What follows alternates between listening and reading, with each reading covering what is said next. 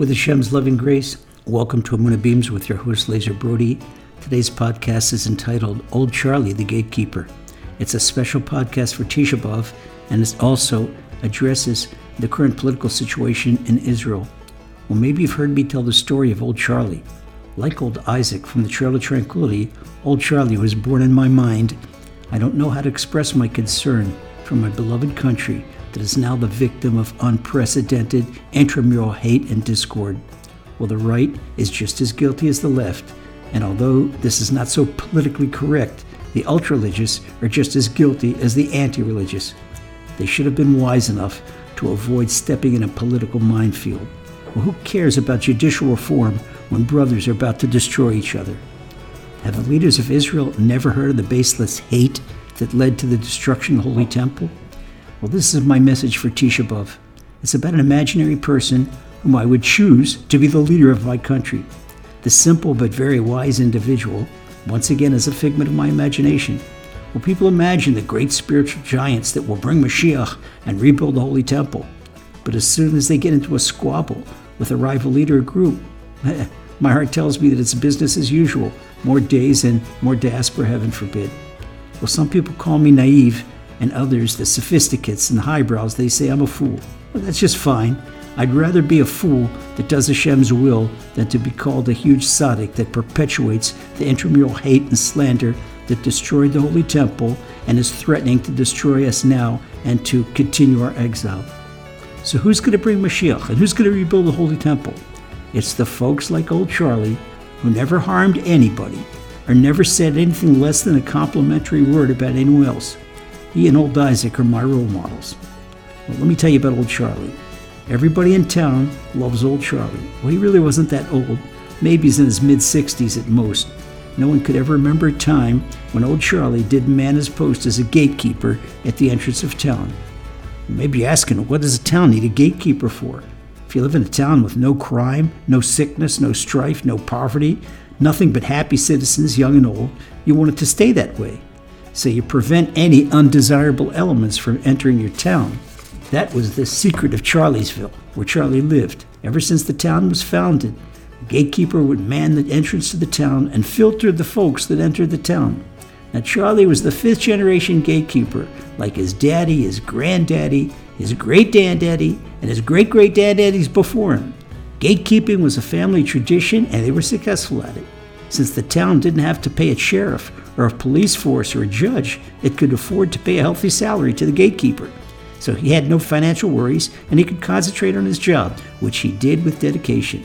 So everybody knew that the town's success was in no small measure by virtue of Old Charlie the gatekeeper.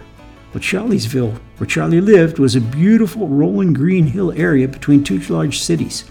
Most people who passed by the town were heading for one of these two cities, but they stopped at Charliesville to eat a meal or spend the night en route. Well, Charlie would greet every visitor. "Howdy, stranger," he'd say with a warm smile. "What can I do for you?" Well, the stranger would invariably ask about Charliesville's travel services, the inns, the restaurants, the gas stations. "How are the folks in Charliesville?" a stranger would ask. Well, Charlie's stock question was, "Well, how are the folks in your hometown, my friend?" Well, the person would answer, "Where we come from, you got to be careful because people aren't so friendly. They're jealous and they gossip a lot, and they'll rip you off if they have a chance. They're out for themselves." "Well, you won't like Charliesville," Charlie said to such people. "Sorry to tell you, but you'll find our folks the same way. You're better off going back to the main highway. In another 20 minutes, you'll reach Everton." Well, on the other hand, people that would answer Charlie's stock question with, "You know something? The people in our town are really friendly. They're kind and they care about each other."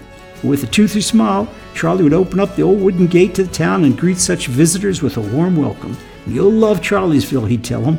"Our town is cordial, the food and lodging is wonderful, and the prices are extremely reasonable. Enjoy your stay here." There's no such thing as visitors that wouldn't fall in love with Charliesville and make a point to stop there whenever they traveled again between those two big cities. What was the secret of Charliesville? And what was the secret of Charlie? Well, the secret was passed down from generation to generation in that town.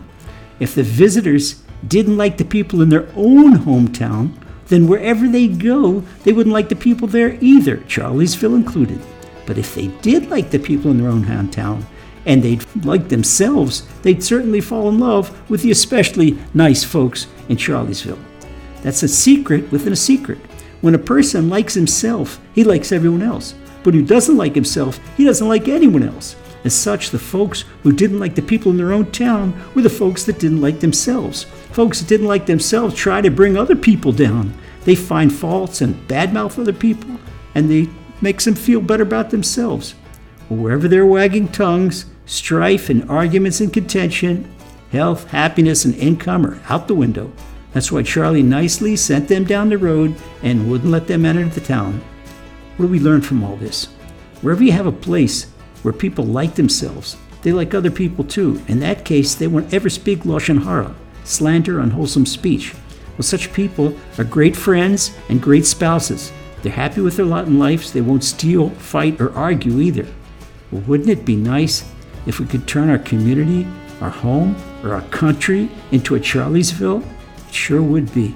And let's start by each one of us being a Charlie, loving ourselves and being satisfied with our lot in life. That is why you need emunah. That way we can love everyone else. And if you ask me why Mashiach isn't here yet, it's probably because he hasn't found Charliesville on the map. Well, let's build one for him, and let's start on Mount Zion in Jerusalem. Maybe we can end the intramural hate and rebuild our holy temple. Speed in our days. Amen. God bless.